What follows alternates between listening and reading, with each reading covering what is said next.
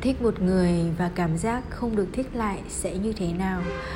Chắc hẳn ai trong chúng ta cũng một lần gặp phải, và mình cũng vậy.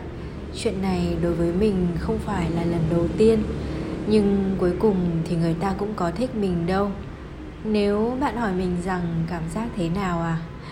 Đó là cảm giác xấu hổ, bởi thêm một lần nữa chấp nhận điều đó, rằng mình không phải là người được chọn là một chút tủi thân muốn vỡ ra thành nhiều mảnh và muốn trốn tránh.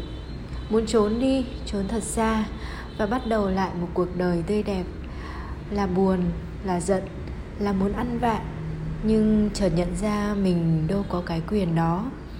Nhưng phải thêm bao nhiêu lần nữa mới gặp được người mình thương và cũng thương lại mình? À đau ở đây này. Ở đây có một lỗ thủng trong tim. Xin chào lại là mít đây.